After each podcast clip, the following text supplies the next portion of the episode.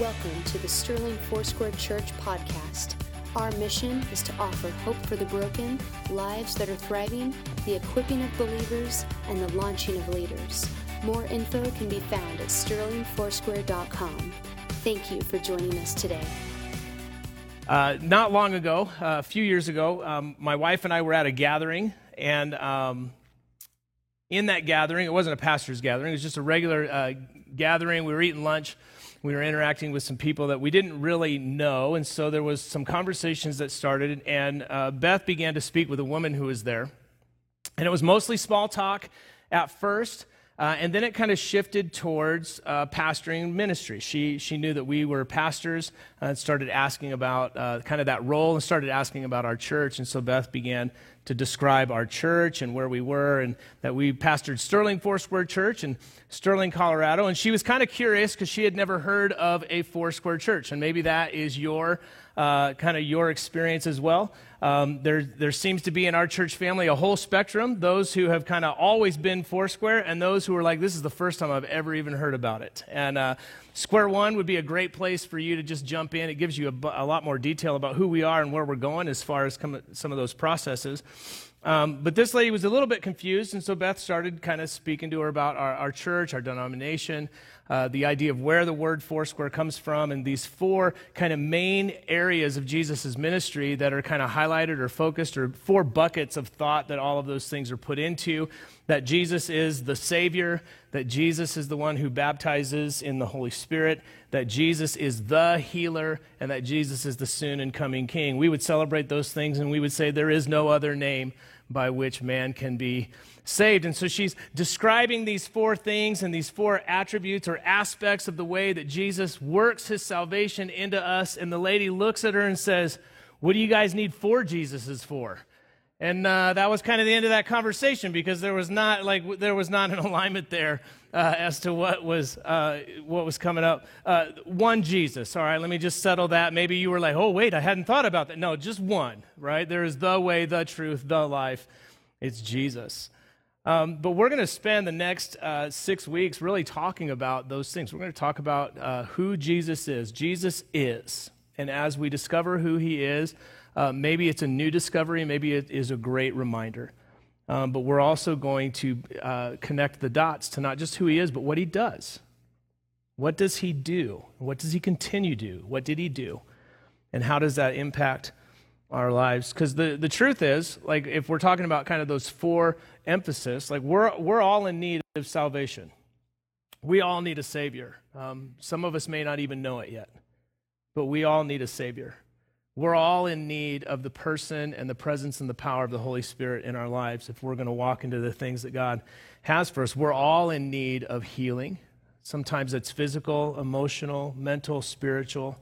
And we're all to be looking forward to the return of Christ. And those of you who have lived a long time may be thinking, man, it, I thought he was coming when I was younger, but it seems to be much closer. Just by the passage of time, I would tell you that it is, but things do seem to be ramping up a little bit. But we're going to be looking at those things in the next several weeks. And as we uh, begin our series this morning, we're going to start talking about Jesus is the Savior. But we're going to spend two weeks on it because we're going to look at it from two different vantages.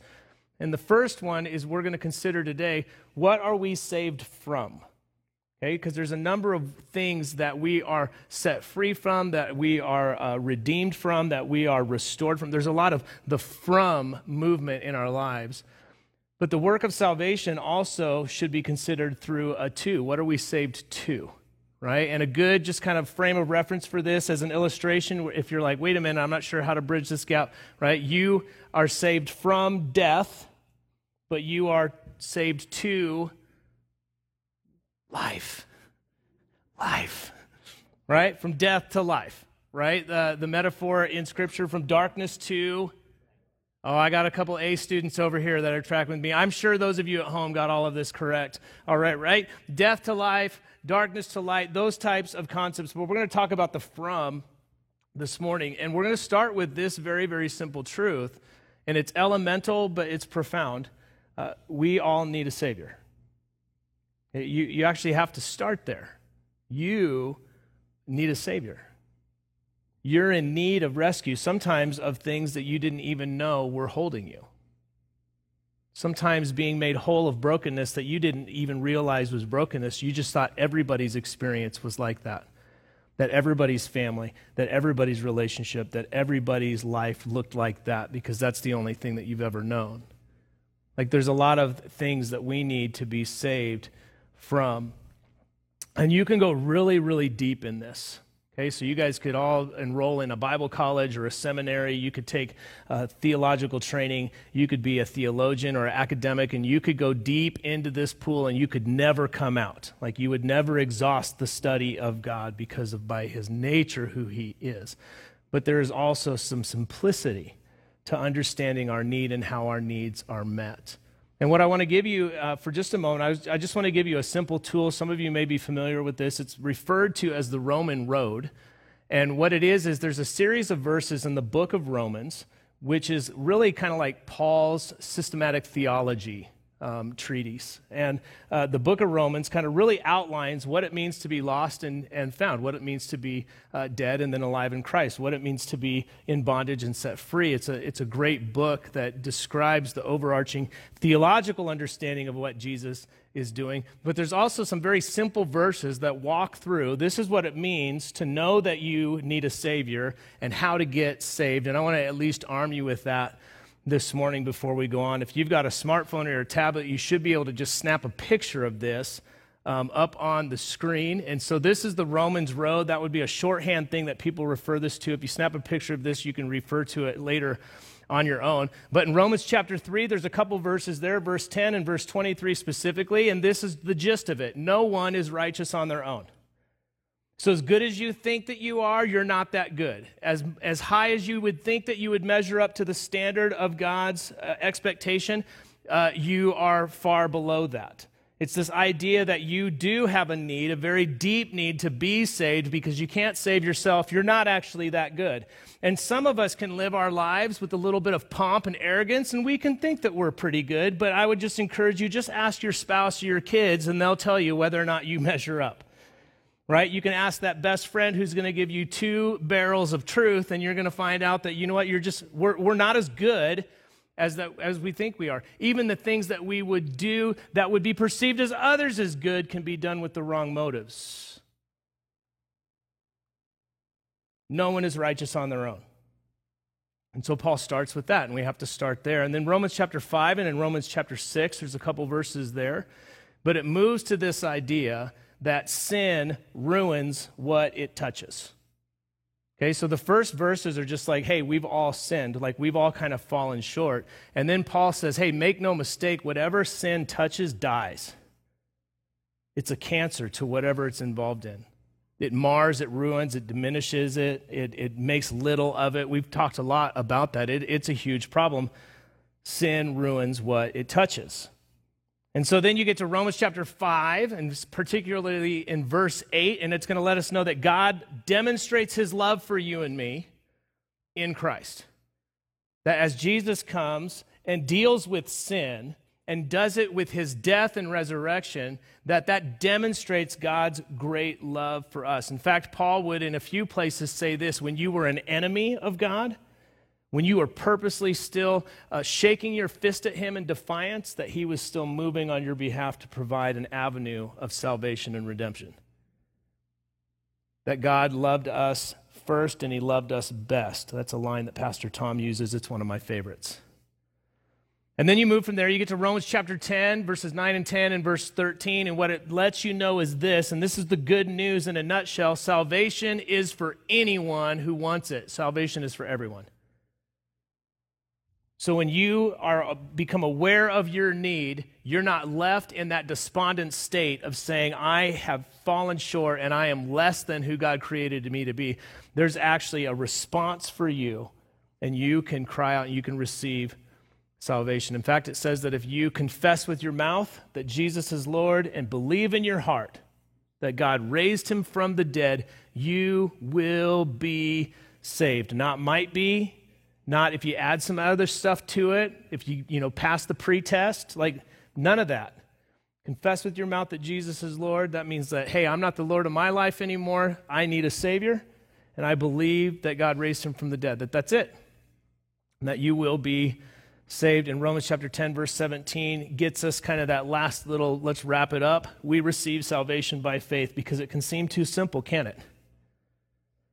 It can seem too simple to say, I'm going to confess my need of a Savior and I'm going to receive salvation. Don't I need to do something else? Because look at the littered brokenness in my life. Don't I need to somehow fix that? Don't I need to make reparation for that before God would consider? No, like you can't. You're already not good enough. We established that in those first verses, right? And so it's by faith. And so this is just a, a, resource for you to hold on to. It'd be a great way for you to kind of walk through and, and, and just kind of study on your own, or maybe if you're looking for a way to articulate when somebody says, what, is it, what does it mean for you to follow Christ? What does it mean for you to quote unquote be saved or have Jesus in your heart? Some of those churchy things that I hear that, uh, that don't transcribe into regular life, this would be a great tool for you because the, the truth is we all need a Savior. You need a Savior, I need a Savior. And we can't save ourselves. And so it begins with this idea of recognizing our need and seeing how that need ends up being met in Jesus. And now, what we're going to do is we're going to move to four big bucket ideas of what Jesus saves us from. Jesus is the Savior, He's the only one who can do this. And then there's these four big kind of buckets where the things that we are rescued from, delivered from, healed from, set free from, they could all go into one of these four categories. And so if you've got your Bibles, go ahead and get those out. Lord, we ask that you give us eyes to see and ears to hear what you'd speak to us through your living word today. Lord, give us a humility of heart um, to be honest before you. And Lord, give us a, a desperateness to cry out to you, the only one who can meet our needs. And let us find life and freedom in you today. In Jesus' name, amen. All right, so four things, and if you were kind of going through the Romans road, you would bump into these first two ideas. We're going to put them into one bucket together, but you have been saved in Christ from sin and death. So, as we're looking at that Romans road and this idea that whatever sin touches, it jacks up and ruins, that you are saved from that. That the wages of sin is death and a separation and, and a consequence of living apart from God, that Jesus has reversed that, that that has been overcome in him. In Romans chapter 8, verses 1 through 4, this is right in the middle of all of those verses on the Romans road. So we looked at Romans 3, Romans 5, Romans 6, Romans 10, but in between there, you bump into Romans chapter 8, verses 1 through 4. And it tells us about what Jesus has done regarding specifically sin and death. Therefore, there is now no condemnation for those who are in Christ Jesus. Because through Christ Jesus, the law of the Spirit who gives life has set you free from the law of sin and death. And so there's that, there's that change, that free from. Okay, I was uh, bound in sin and death. That was where I was residing, but I have been set free from that by what? By the work of Jesus and his spirit at work in me. And it moves on there to kind of talk a little bit about how that relates to uh, trying to live a good moral life by following the rules versus saying, I can't actually save myself and relying on Christ for that work. But one of the things that I do want to point out is that even though you have been saved from sin and death, you have also been saved from the guilt that goes with that. And it's so important for us to recognize this because many of us as believers, we've professed faith in Jesus, but we won't let our past stay in the past. Like we carry oftentimes the guilt and some of the consequent shame with that into our present and allow it to impact the way that we relate to the world around us, the decisions that we make, and the way that we interact with people. And oftentimes the way that we would even evaluate our own personhood. But in Romans chapter 8, therefore there is no condemnation. That means that the guilt that is yours because of the sin and death in your life that's very, very real, that that guilt has been removed, it no longer applies. Now, we struggle with this because we are not free from consequences, right? It doesn't say, therefore, there is now no consequence for those who are in Christ Jesus who didn't live that way or continue to don't live that way. There are very real consequences for sin, and what does sin do? It ruins everything it touches. So, whenever I respond to somebody in a, in, in a way where I, I let my pride or my uh, anger, if I uh, respond out of selfishness, any of those little things, it, it ruins that interaction, doesn't it? Um, we can even be so messed up that we can't actually give a good compliment. We have to give backhanded compliments because somehow we're insecure in ourselves. There's all kinds of ways that this still kind of shows itself up. If sin becomes a part of the equation, it's going to ruin something. So there are still very real consequences that can cause us to kind of have some hiccups as to whether or not we have actually been set free. But you have been set free from the law of sin and death, and you can walk in that freedom. And the guilt that you had is no longer yours. You have been freed from condemnation. So sin and death is kind of that first big bucket where, uh, where we experience salvation, but it's not, it's not the only uh, the only way that salvation is enacted in our lives uh, by Christ. We're going to jump to the Old Testament, Isaiah chapter 61. There's going to be a lot of verses this morning. Just kind of take notes, snap pictures, uh, keep up, uh, or re listen to the message uh, later on this week. But in Isaiah chapter 61, it's a portion of scripture that starts talking about the Messiah who's going, going to come, the, the suffering servant that was going to come and it is speaking of Jesus. And part of the way that we know this is not just because of the context of Isaiah, but these verses are the verses that Jesus read of himself in the beginning chapters of Luke. As he begins his ministry, he reads these words, rolls up the scroll, and says, I'm about to do this in your face. That's my paraphrase, but that's what he intends to say when he does that. And this is what Isaiah 61, 1 and 2 says it says, The Spirit of the sovereign Lord is on me because the Lord has anointed me to proclaim good news to the poor. He has sent me to bind up the brokenhearted, to proclaim freedom for the captives, and release from darkness for the prisoners, to proclaim the year of the Lord's favor. And what you have here in Isaiah chapter 61 is that one of the intended works of salvation for you to experience is that not only would you be set free from sin and death, but that you would be set free from bondage and brokenness. That you would be set free from bondage and brokenness. And that word brokenhearted is a really interesting one because it's not just like this idea of fracture or like something in my life isn't as good as it should be. Uh, the word really carries with it the idea of being uh, brokenhearted in grief and in mourning.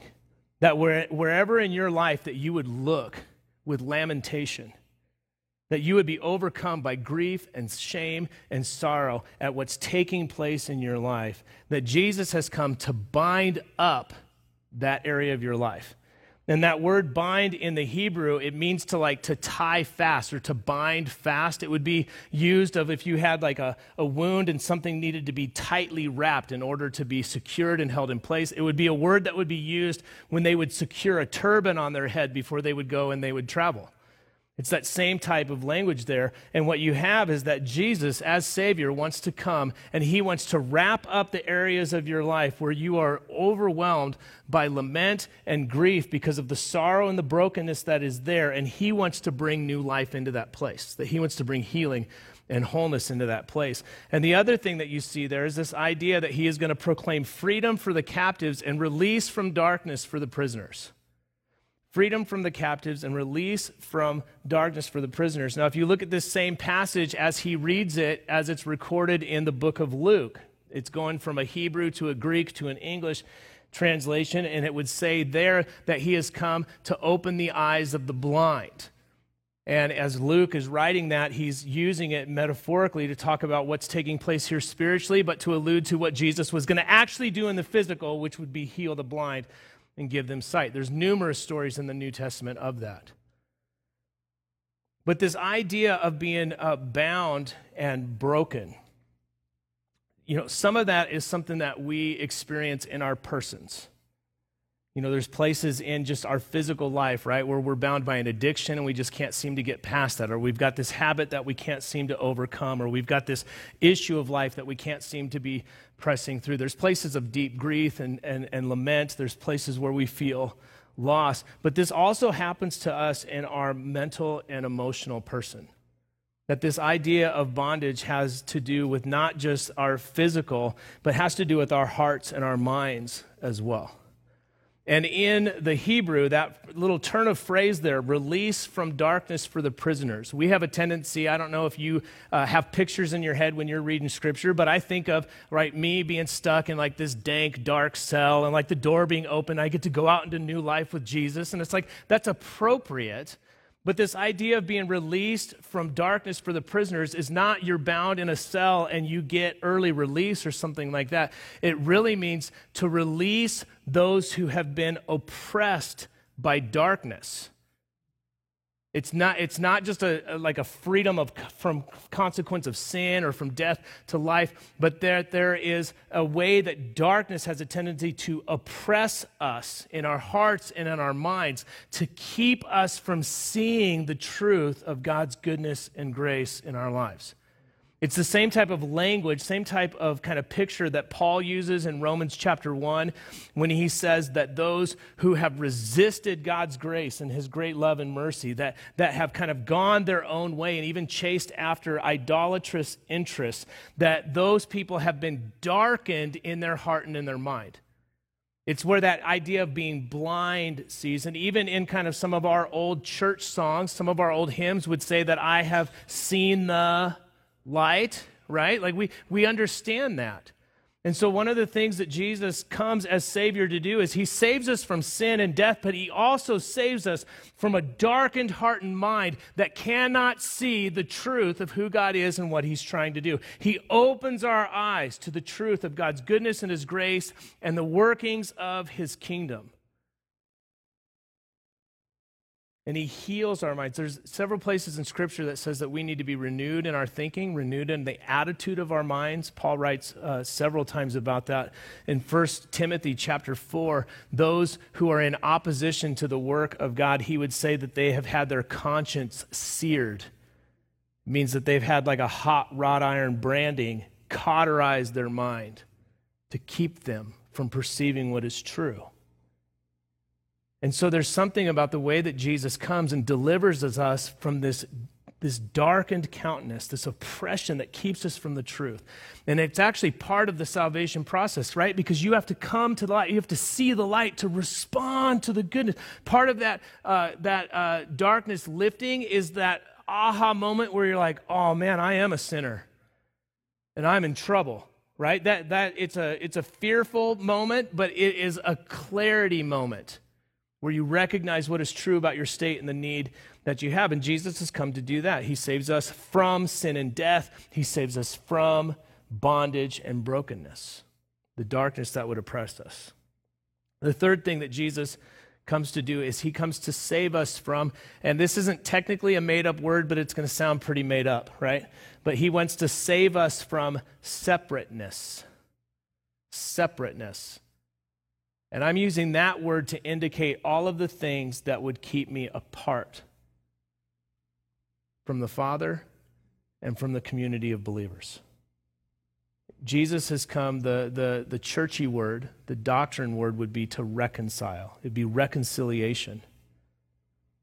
To bring those who have been lost or left out or discarded or wayward or wandering or deliberately far off to bring them back to where they are supposed to be. In Luke chapter 19, as he is at the home of Zacchaeus, uh, a very uh, notorious tax collector with a poor reputation, who coincidentally Jesus invites him over to his house, right? We make a, a, a lot of. Um, we make a lot of the idea of inviting Jesus into our lives. Uh, as the King of Kings and Lord of Lords, he can actually just invite himself over too. He does that for Zacchaeus. He says, Hey, come down out of the tree. I know you were just looking for me, and I'm coming to your house for lunch. Uh, hope you're ready. And he shows up, he's at Zacchaeus' house, and people are not uh, really big fans of what's going on here because of who Zacchaeus is and his reputation and the way that people would view him. And in that interaction, you can read it for yourself in Luke chapter 19, but Jesus says something very specific, and it has to do with what he looks to bring into our lives. He says, The Son of Man came to seek and save the lost. The lost. Those who are not where they should be. And if you look at a number of Jesus' parables, he spoke a lot in parables, And most of his parables, he would say, the kingdom of God is like, and he would give us this descriptor of what it meant to understand or engage in or experience the kingdom of God, what it looked like to prioritize the kingdom of God or to, to want to be a part of that. And oftentimes, his parable illustrated this idea right here. There's a parable of the, the lost coin.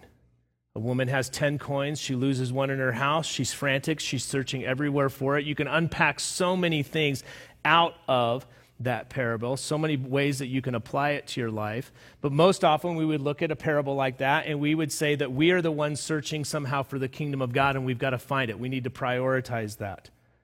But she basically stops everything, puts it all aside, and looks until she finds the one. And then it says that she celebrates, invites everybody to a party at her house, and throws a barbecue in the backyard for this lost coin. And it mirrors the language that Jesus uses when he says that all of heaven re- rejoices when one sinner comes to salvation. It's something that you see in the parable of, of uh, the pearl of great price, where something is sought and something is seen, and then everything is put aside to pursue that and retrieve it. The treasure that's found in the field, where the one who is seeking and found it, he goes and he loses everything in order to get that. And we would say, yes, Pastor Ben, like we should prioritize the kingdom of God. We should forsake everything of this world. We should give everything up to pursue Jesus and his salvation. Sure, absolutely, certainly, that's applicable. But he did it first. He left heaven. Right? Philippians 2 tells us that he emptied himself of all of his divine privilege, that he took on flesh, that he came and lived life and died a sinner's death for you. He's searching for you, he's looking for you. He's always pursuing you. The kingdom of God is like that because that is what the father heart of God is like. He sees us dead in our sin, and he says, I'm going to address that because they can't do it themselves right? No one is righteous on their own. Sin messes up everything it touches. We're the ones in need, and He provides that need. Romans chapter 5, uh, one of the um, verses that we uh, would have looked at if we would have continued reading a little bit, talks about the way that we are reconciled back into the family of God. Second Corinthians chapter 5 does the same thing. It's, it's all through those letters to the church that those who are lost, left out, marginalized, discarded, like the losers, the underdogs, like we resonate with that because that is who we are apart from Christ. That because of his work and his pursuit of us, we can be restored and we can be brought back into right relationship. And then the last one, right? We're saved from sin and death. We're saved from bondage and brokenness and the oppressive darkness that comes with that. We're saved from separateness wandering, waywardness, whether by uh, purpose or by happenstance, but we're also saved uh, from disease. Sickness would be another way to put this, but, but disease, and dis- I, I think disease is a better word because sickness makes me feel like the runny nose that I've gotten, a little bit of the cough. But disease is more indicative of what most of us end up suffering, other whether it's in our physical body or whether it's in our emotions or whether it's in uh, our, our mental state.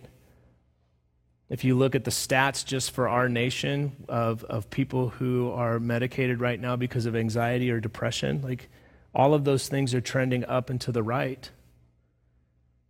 Like that, we, we understand this probably better then would need to be explained.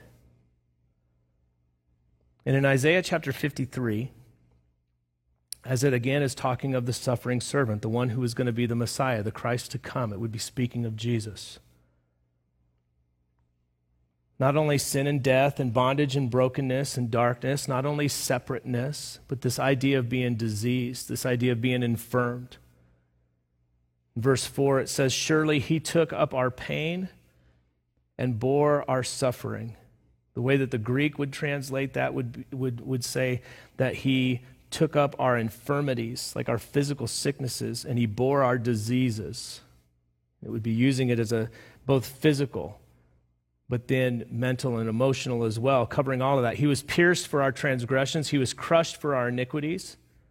The punishment that brought us peace, okay, so what was necessary for us to be brought from separateness back to closeness to the Lord, that, that, that what was required there, he produced, and by his wounds we are healed. Some of you would have, would have said, hey, Pastor, no, it's by his stripes we are healed, right? You recognize that verse from an older translation.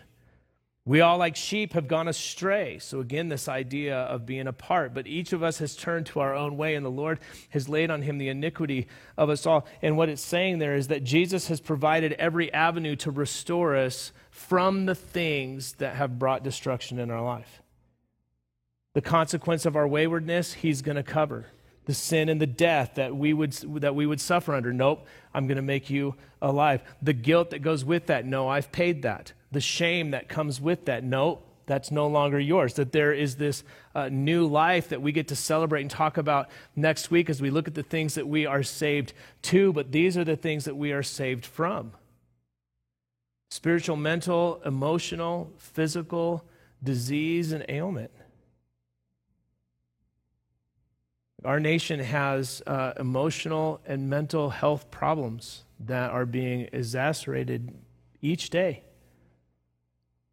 And there should be a commitment to having real conversations and encouragement and building healthy community around people. There should be a, a, a, willingness and an openness to say, hey, I'm not okay right now and I need some help. Those things are all good and those are, are trending, I think, in a good direction as we look to try to figure out an answer for this as a nation. But can I tell you, Jesus is the real answer? Jesus is the answer because he is the one who is the Savior, not a, not a part. He is the Savior. He is the way, the truth, and the life. And he can produce all of these things in us.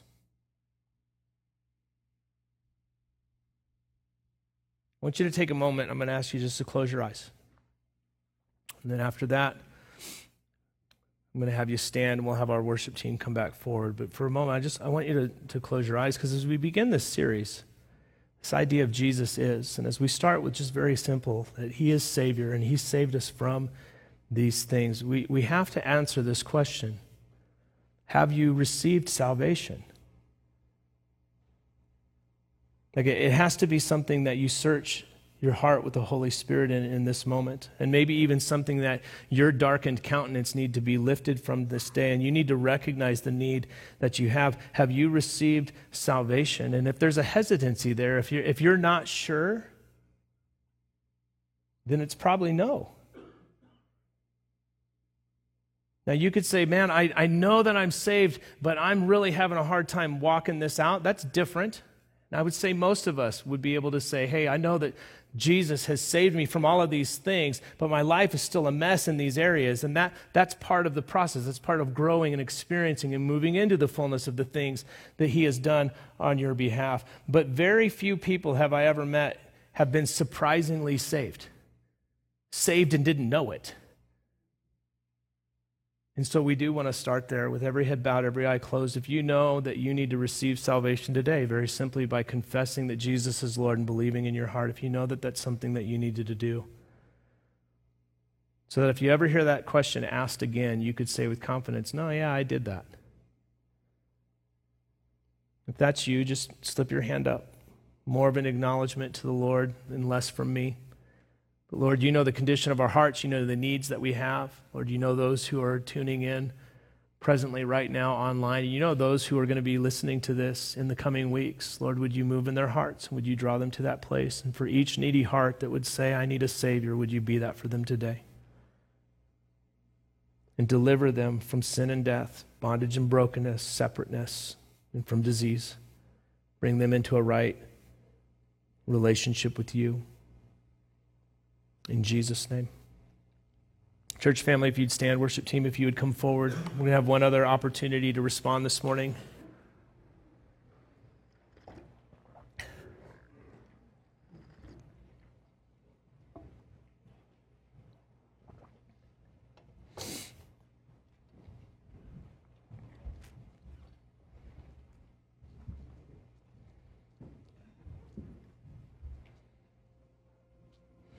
Now, I can tell you with great confidence that you don't need four Jesuses, but you do need Jesus. You don't need four, but you do need Him. And I'd ask you to consider today where are you in need of salvation? See, there's that place where we're born again, where Jesus comes into our heart, where we are made alive in Christ, like all of those kind of turn of phrases that say, I, I once was lost, but now I'm found. And then there are places in our life that we are still wrestling with brokenness, where we're still struggling, where we know we've been set free, but we're not walking in freedom. Places where we're still struggling with a sin or a habit, places where our hearts are hard, places where we tend to wander, sometimes just out of curiosity or apathy, sometimes out of deliberate rebellion. Places where we still struggle with sickness and disease in our physical bodies, in our mental and in our emotional state, where there's oppression and a heaviness in our soul? Where do you need rescue today? Where do you need salvation?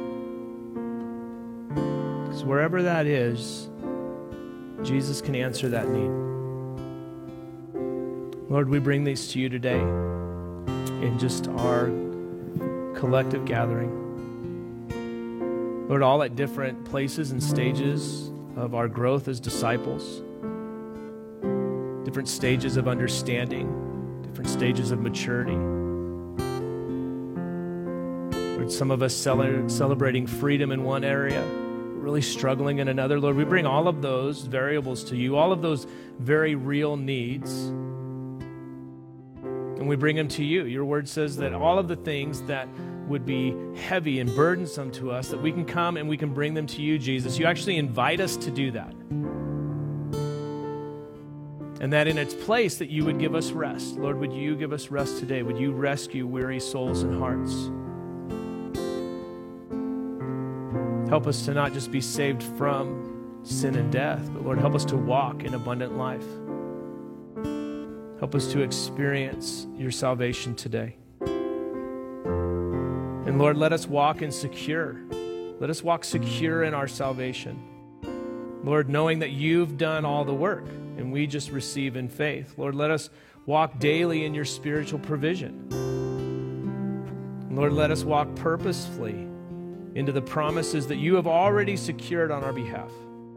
Let us do that with confidence this week in Jesus' name. Amen. Amen. Three action steps for you. You can snap a picture of these or you can catch them online later this week. Number one, as you're going through your week, consider your area of need uh, for salvation and rescue. If you uh, have one of those, invite Jesus into that area. And then, as that invitation is met, respond in faith to the work he would do in that place.